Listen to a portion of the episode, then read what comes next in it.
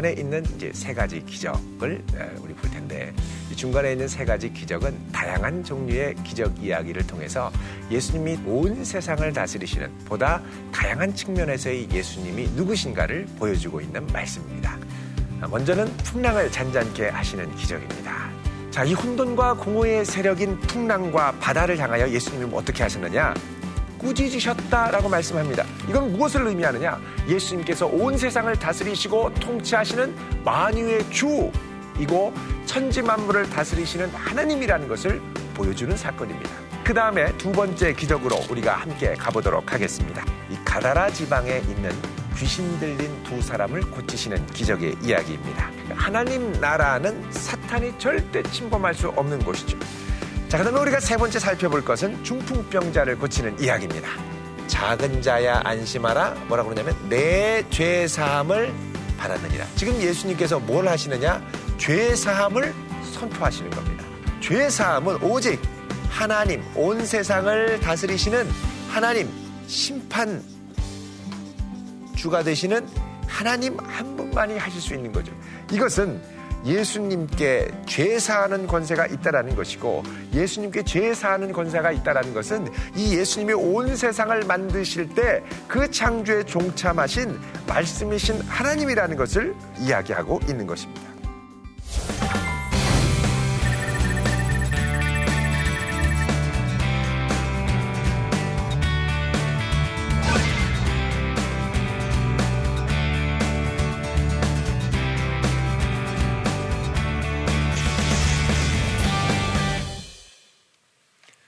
안녕하세요. 대전 도안교회를 섬기고 있는 양형주 목사입니다.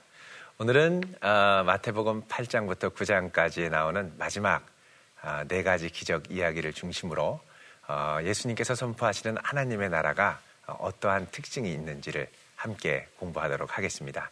우리 지난주에는 예수님께서 사역하신 세 가지 기적들을 함께 살펴본 적이 있었죠.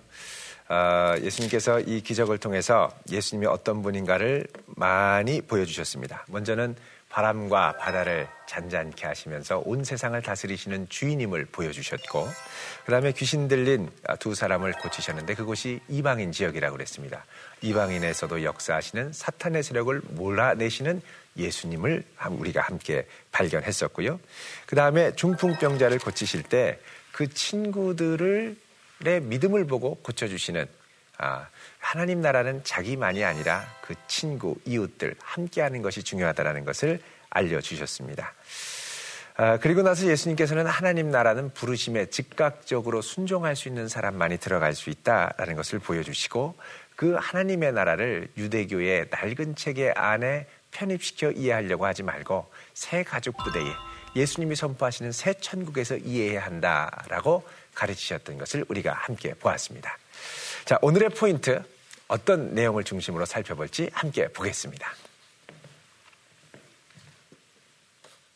죽음의 권세까지 통치하고 다스리시는 예수님의 기적. 자, 우리 전에는 예수님께서 죄 사함을 선포하시는 최후의 심판자가 되시는 예수님의 권세를 우리가 살펴봤다면 이제는 죄뿐만 아니라 사망의 권세까지도 통치하시는 예수님의 능력을 우리 이 기적을 통해서 함께 보도록 하겠습니다.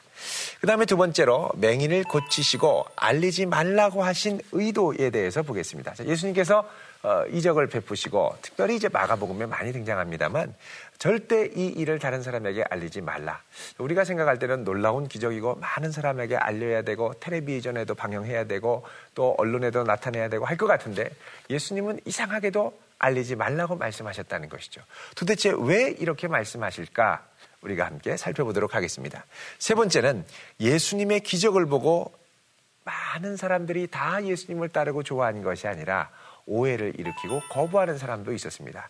이 오해와 거부는 무엇 때문에 어떤 성격의 거부인지를 함께 우리 공부해 보도록 하겠습니다. 자, 먼저 어, 열 가지 기적 중에 이제 일곱 번째, 여덟 번째 기적인 관리의 딸을 치유하신 기적. 그리고 동시에 혈루증 여인이 치유된 기적을 같이 보도록 하겠습니다.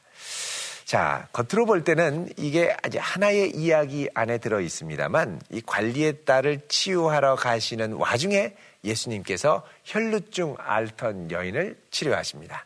18절, 19절은 관리의 딸을 고치러 가시는 기적입니다. 이야기가 펼쳐지죠. 그런데 20절에 갑자기 12년 어, 동안 혈루증 앓던 여인이 등장해서 예수님의 겉옷을 만집니다.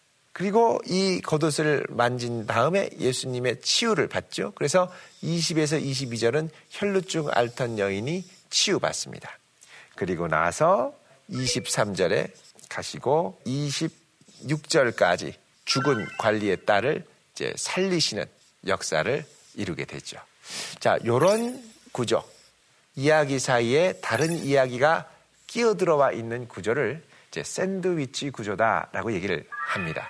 자, 빵이 있고 그 빵 안에 또 다른 아, 내용물들이 들어있는 것이죠. 이것은 이야기가 별도의 독립된 이야기가 아니라 하나의 통일된 주제를 갖고 이야기하는 것임을 나타내고 있습니다. 물론 이야기의 성격, 기적의 성격은 다르지만 이걸 통하여 일관되게 이런 주님을 만나기 위해 필요한 핵심적인 부분이 무엇이냐라는 것이죠. 그때 강조하는 것이 바로 믿음의 이야기입니다. 그리고 이 믿음으로 우리는 12년 동안의 고질적인 어, 어려움을 이겨낼 수도 있고 또 죄와 사망의 권세도 믿음으로 이겨낼 수 있다는 것을 말씀하고 있는 것입니다. 자, 그럼 본격적으로 우리가 함께 살펴보도록 하겠습니다. 자, 9장 18절에 보면 예수님께서 이제 사역을 하시는데 한 관리가 와서 절하며 말합니다. 주님, 제 딸이 방금 죽었는데 오셔서 그 몸에 손을 얹어 주십시오. 그러면 살아나겠습니다. 자, 예수님께서 말씀만으로도 고치실 수 있을 것입니다. 그런데 이 사람은 손을 얹어 주십시오. 그러자. 그러죠. 그러자 예수님이 그래 하고서는 따라 났습니다. 그러니까 손을 얹어 달라는 사람에게는 손을 얹어 주시고 또 이방인 로마 백부장의 하인을 고쳐줄 때는 말씀만 하옵소서 그러니까 말씀을 하시죠. 예수님께서도 어, 모두 일방적으로 높은 수준의 믿음을 요구하시는 것이 아니라 이제 각자의 믿음에 맞추어서 역사하시는 것을 우리가 볼 수가 있습니다. 자, 이렇게 말씀을 하니까 예수님이 그래 내가 너와 함께 가겠다 하고서는 이제 따라 나섭니다. 그런데 그때 이제 20절부터 21절에 보면 12년 동안 혈루증으로 앓던 여자가 예수님의 뒤로 와서 겉옷 가를 만졌다 그럽니다. 이 겉옷에 나타나는 가. 그러니까 살짝 만지고 싶다는 것이죠. 그 마음에는 무엇이 있느냐? 그 겉옷만 만져도 자, 이것도 대단한 믿음입니다. 예수님, 저를 만져주시고 치료해 주세요. 라고 요청하는 게 아니라 내가 가서 만지기만 해도 구원을 받겠다, 치료함을 받겠다. 라고 마음의 믿음을 가졌다는 것이죠. 자, 그리고 가서 정말 그 겉옷을 만졌는데 예수님께서 이것을 아셨습니다. 그리고 이 여인에게 말씀하시기를 따라 안심하라. 내 믿음이 너를 구원하였다. 라고 말씀합니다. 내 믿음. 그러니까 예수님의 겉옷가를 만지는 중요한 동력이 뭐냐? 내가 그 겉옷만 만져도 구원을 받겠다 하는 믿음이라는 것입니다. 이 믿음은 어디에 있느냐? 마음에 있는 거죠. 자, 우리의 마음으로 믿음을 갖고 죽게 나아갈 때 주님의 능력이 나타난다는 것입니다. 자, 그리고서 예수님께서 23절에 관리의 집에 들어가셨습니다. 자, 가니까 피리 부는 사람들, 떠드는 무리들이 있었죠. 그러자 예수님이 얘기를 합니다. 물러가라! 이 소녀가 죽은 것이 아니라 잔다! 그러자 그 옆에 있는 사람들은 다 이 예수님의 말씀을 듣고 어떻게 했느냐? 비웃었다라고 말씀을 하고 있죠. 자, 예수님의 선언 앞에 비웃음을 보이는 사람들과 예수님은 함께 사역하지 않으셨습니다. 어떻게 했느냐? 이 비웃는 사람들을 다 물러가라. 그리고 물리치죠. 다 내보낸 후에 25절에 뭐라고 그러냐면 예수께서 들어가사 소녀의 손을 잡으심에 일어나셨다라고 말씀합니다. 자, 예수님께서 죽어 있는 소녀를 뭐라 그러냐? 잠들었다 그러죠. 그리고선 일으키시는 겁니다. 자, 이 예수님은 어떤 분이냐? 예수님은 죽음의 생, 죽음의 상태에서도, 죽음의 권세 앞에서도 말씀만으로도 또 만져주심만으로도 일으키실 수 있는 분임을 말씀하고 있는 것이죠. 자, 우리에게 죽음에서 벗어나 참된 생명을 주시는 주님을 만나려면 우리는 어떻게 되느냐? 믿음으로 나아가야 한다라고 말씀하고 있는 것입니다. 자, 이것은 예수님이 어떤 분임을 보여주는 동시에 우리가 어떤 마음으로 그분께 나아가야 하는 것을 함께 보여주고 있는 것입니다. 주님은 생명과 죽음을 모두 통치하고 다스리시는 주님이시고 이 분께 나아가려면 우리에게는 오직 하나 믿음입니다. 우리의 공로, 자격 이것이 아니라 오직 믿음으로만 나아가 구원을 받고 생명의 능력을 경험할 수 있다는 것입니다. 자, 이렇게 해서 예수님께서 놀라운 역사를 마치시고 나셔서 그 다음에 이제 27절부터 보면 예수님께서 거기서 떠나가시면서 이제 예, 두 맹인을 고쳐주시는 기적이 나오죠. 자, 이 두 맹인이 지나가면서 예수님께 말씀을 합니다. 어떻게 했냐면 소리를 질렀습니다. 자, 소리를 질렀다라는 건 자기 힘을 다하여 사력을 다하여 주님을 찾았다는 것이죠. 자, 이 아래 주님을 향한 간절함, 주님을 향한 믿음, 우리가 느낄 수 있죠. 그러면서 뭐라 그러냐? 다윗의 자손이여 우리를 불쌍히 여기소서. 다윗의 자손이라는 건 이 예수님이 메시아임을 인정하는 것입니다. 왜? 메시아는 다윗의 후손으로 오신다고 예언이 되어 있기 때문에 우리를 불쌍히 여겨 주십시오. 부탁을 하죠. 자, 그러자 예수님께서 물어보십니다. 뭐라고 그러냐면 내가 능히 이 일을 할 줄을 믿느냐? 자, 우리 방금 전에 살펴본 열두의 혈루증 앓던 여인 그리고 죽은 소년을 살리신 기적 다 모두 무엇을 요구했느냐? 믿음을 요구했다는 것이죠. 자, 믿느냐? 그러자 이스라엘이 뭐라 그러냐? 주여 그러하오이다 라고 말씀합니다. 자, 이 믿음 앞에 예수님께서 뭐라고 얘기하느냐? 그들의 눈을 만지시며 뭐라고 그러냐면 너희 믿음대로 되라. 너희 믿음대로 되라. 자, 그럼 이 믿음대로 되라고 할 때 나는 어떤 믿음을 갖고 있느냐는 것입니다. 어느 정도 보여 볼 수 있게 해주시기를 원할까? 내 눈의 상태가 얼마나 회복되기를 원할까? 자, 이게 우리의 믿음입니다. 뭐 이왕이면 큰 믿음을 갖고 주 앞에 나아가는 것이 필요하겠죠. 자, 그런데 놀라운 것은 이렇게 예수님께서 말씀하신 다음의 일입니다. 자, 30절을 보시면요. 그들의 눈이 밝아지고 나서 예수님이 뭐라고 그러냐면 엄히 경고하셨다고 말씀합니다. 뭐라고 경고했느냐? 삼가 아무에게도 알리지 말라. 자, 이렇게 말씀을 하셨다는 것이죠. 자, 이 중요한 부분입니다. 자, 예수님께서 이적을 베풀지만 이 이적을 사람들에게 알리지 않기를 원하셨다는 겁니다. 우리가 생각할 때는 예수님의 기적을 경험하면 많이 알리고 사람들이 오게 해야 되잖아요. 그런데 예수님께서는 정반대로 말씀하시는 겁니다. 왜 그러면 예수님께서는 이 기적에 대해서 아무에게도 알리지 말라고 하셨을까요? 자, 이게 마태복음에서보다는 사실은 이제 마가복음에서 훨씬 더 많이 나타납니다. 소위 말하는 메시아의 비밀이라는 주제입니다. 이 메시아에 대한 오해 때문에 그렇습니다. 왜?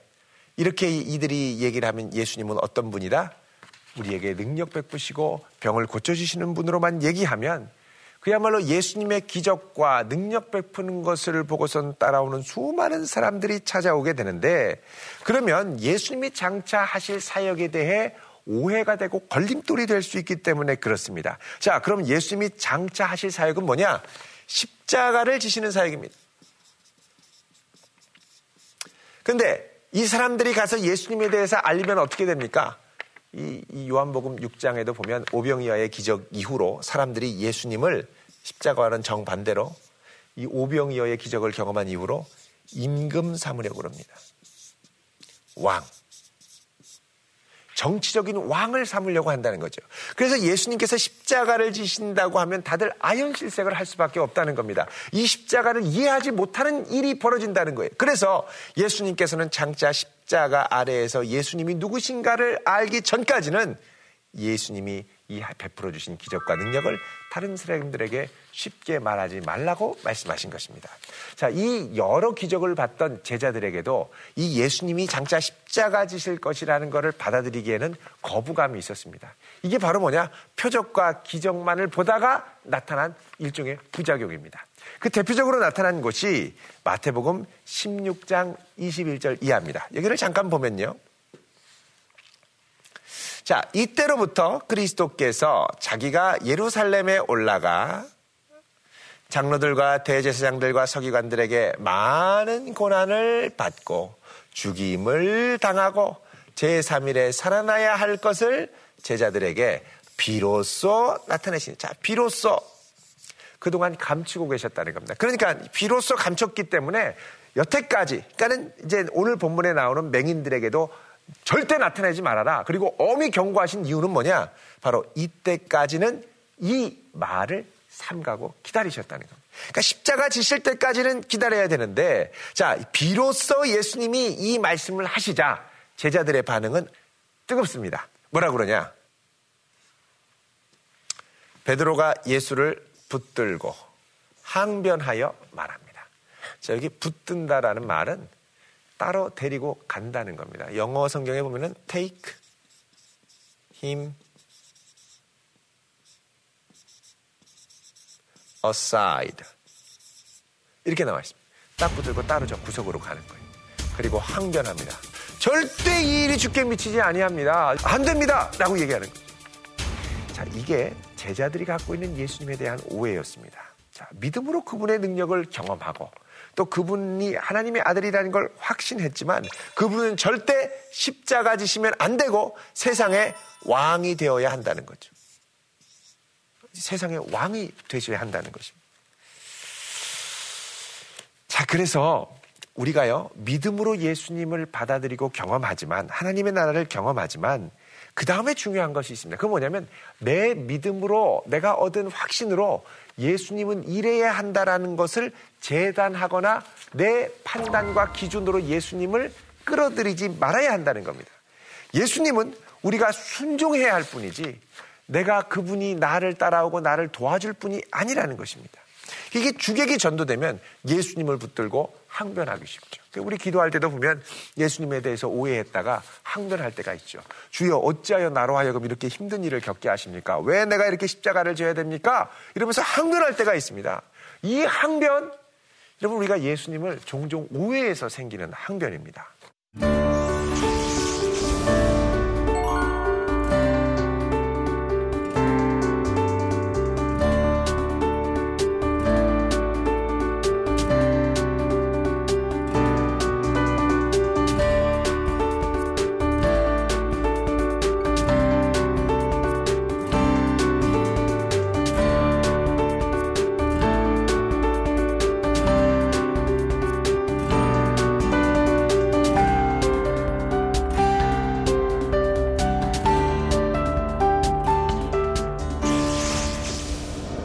세 번째로 벙어리 귀신 들린 자를 치유하신 기적을 보도록 하겠습니다. 자, 32절, 34절을 보면 귀신 들려서 말 못하는 사람들을 내쫓는 기적을 베푸십니다.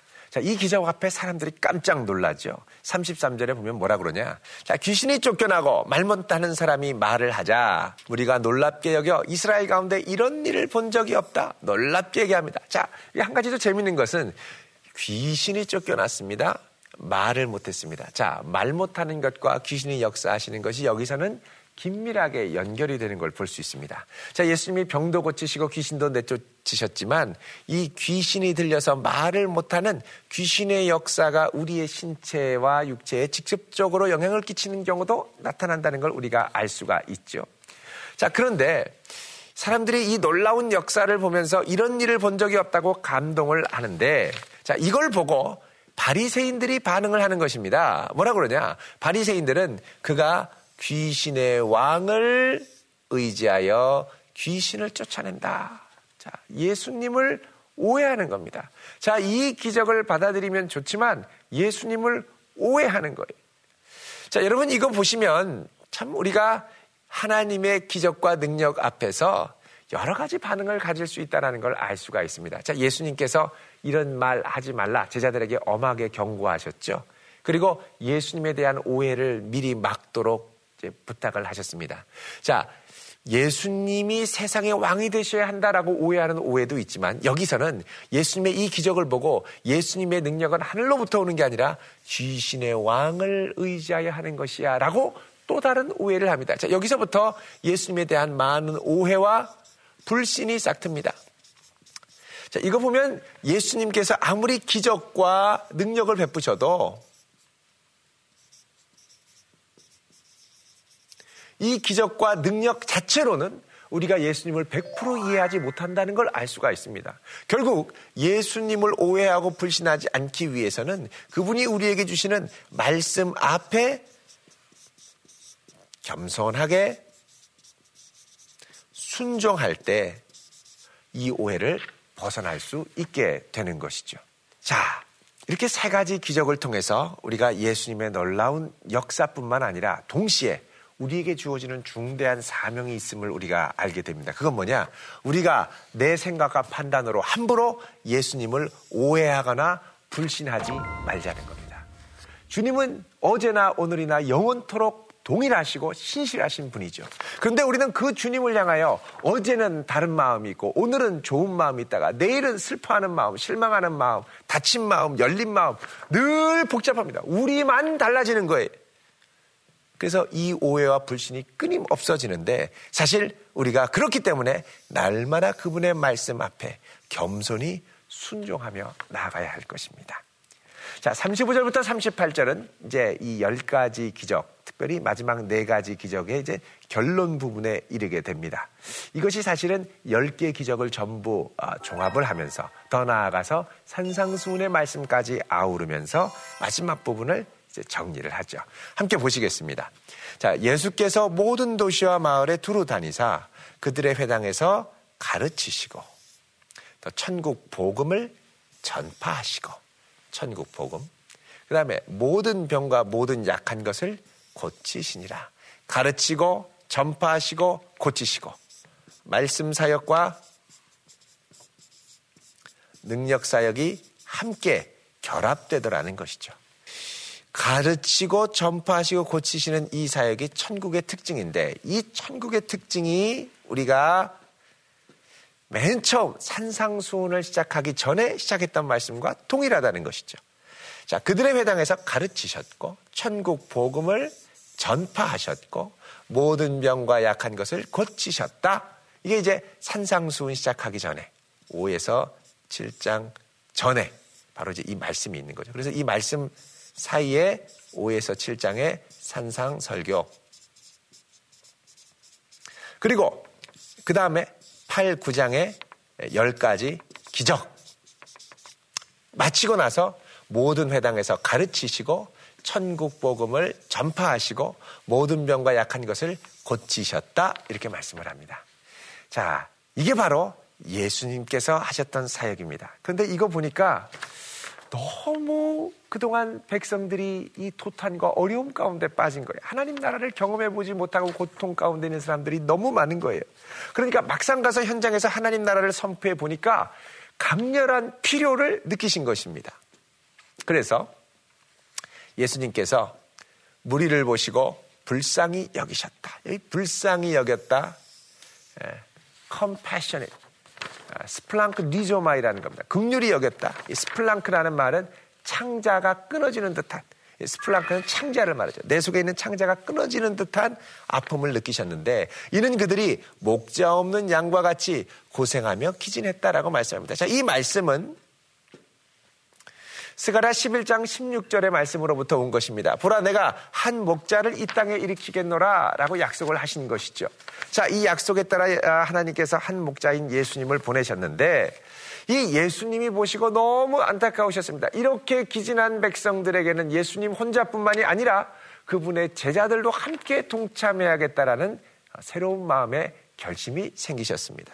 그래서 제자들에게 말씀을 하시죠.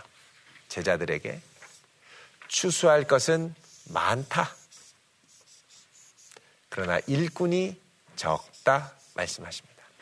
자, 많고 적은 것이 분명히 대조되죠. 추수할 건 많지만 일꾼은 적다라고 생각합니다. 혹시 우리 중에 이게 뒤바뀐 분들이 있는지 모르겠습니다. 추수할 것은 적으나 일꾼은 너무 많다. 잘못됐다는 것이죠.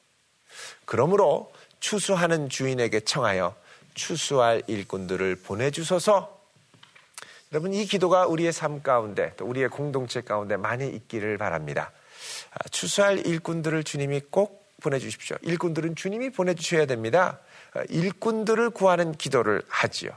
그래서 이제 하나님의 나라가 예수 그리스도 한 분으로부터 시작했던 것이 이제 제자들에게 본격적으로 이어지는 사역이 시작이 되는 것입니다. 그래서 예수께서 하셨던 가르치시고 그리고 능력의 사역이 바로 우리들에게 그대로 의탁되며 이어지게 되는 것이죠. 자, 그러면 우리 주님께서는 이 제자들, 예수님이 홀로 사역한 게 아니라 제자들과 함께 하기를 원하셨는데 이 제자들을 통하여 어떤 마음과 어떤 자세로 사역을 감당하기 원하셨을까요? 이것은 다음 시간에 계속해서 우리가 보도록 하겠습니다. 자, 그럼 오늘의 적용점을 함께 살펴보도록 하겠습니다. 먼저, 실천적 믿음으로 주님 앞에 나아가자라는 것입니다. 자, 열두의 혈루증 앓던 여인, 내가 과연 주님께 갈 수 있을까? 그러나 겉옷만 만져도 낫겠다 하는 믿음으로 기꺼이 나아갔죠. 담대하게 나아갔죠. 또 관리의 딸도 그렇습니다. 관리는 자기 딸이 죽은 걸 알았습니다. 죽으면 끝이야 라고 절망할 수 있었지만 주님 오셔서 만져주시면 지금이라도 다시 살아날 수 있습니다. 믿음을 가졌습니다. 그래서 믿음은 머릿속으로만 생각하고 머릿속으로만 갖고 있는 것이 아니라 순종으로 결단으로 나아갈 때 믿음의 능력이 나타난다는 것입니다. 두 번째, 나는 주님의 무엇을 가장 자랑하는가 말씀을 하고 있죠.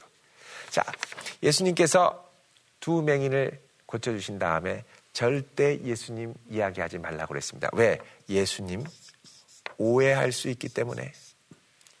자, 우리의 삶의 간증들이 많이 있습니다만 주님을 자랑하고 드러낸다고 하면서 자기 자랑을 할 수가 있습니다.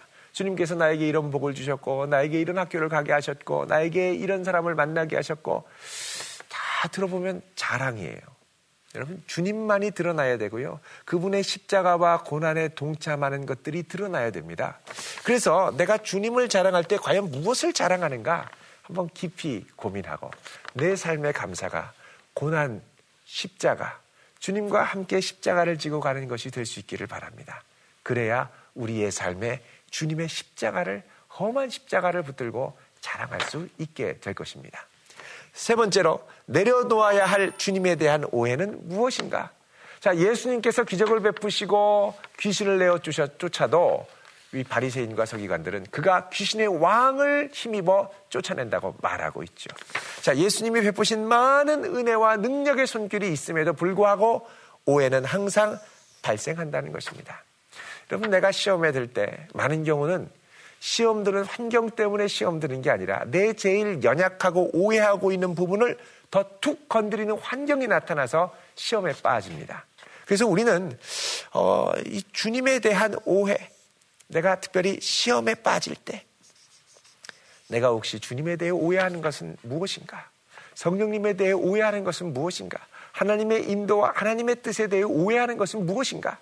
이것들을 점검하며 더욱 주님 앞에 신실하게 그분의 십자가를 함께 지고 갈 수 있는 귀한 제자로 설 수 있기를 바랍니다. 다음 시간에는 저희들이 마태복음 10장을 중심으로 해서 이제 아, 예수님께서 열두 제자를 부르셔서 본격적으로 사역하시는 이야기들을 함께 살펴보겠습니다. 감사합니다.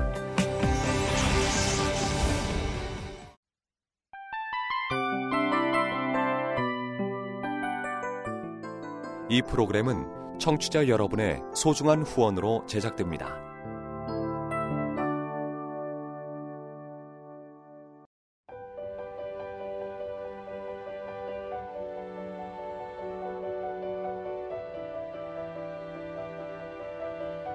세상에는 수많은 교회들이 있지만 더 깊이 있는 말씀 강해를 찾기 위해 크기로만 교회를 선정하지 않습니다. 보다 좋은 영적 콘텐츠를 더 많이 나누기 위해 방송비를 받지 않습니다. 1년 365일 복음만 전하고 싶어서 우리는 광고를 하지 않습니다. 온누리의 복음을 땅끝까지 CGN TV와 함께 땅끝 성교사가 되주세요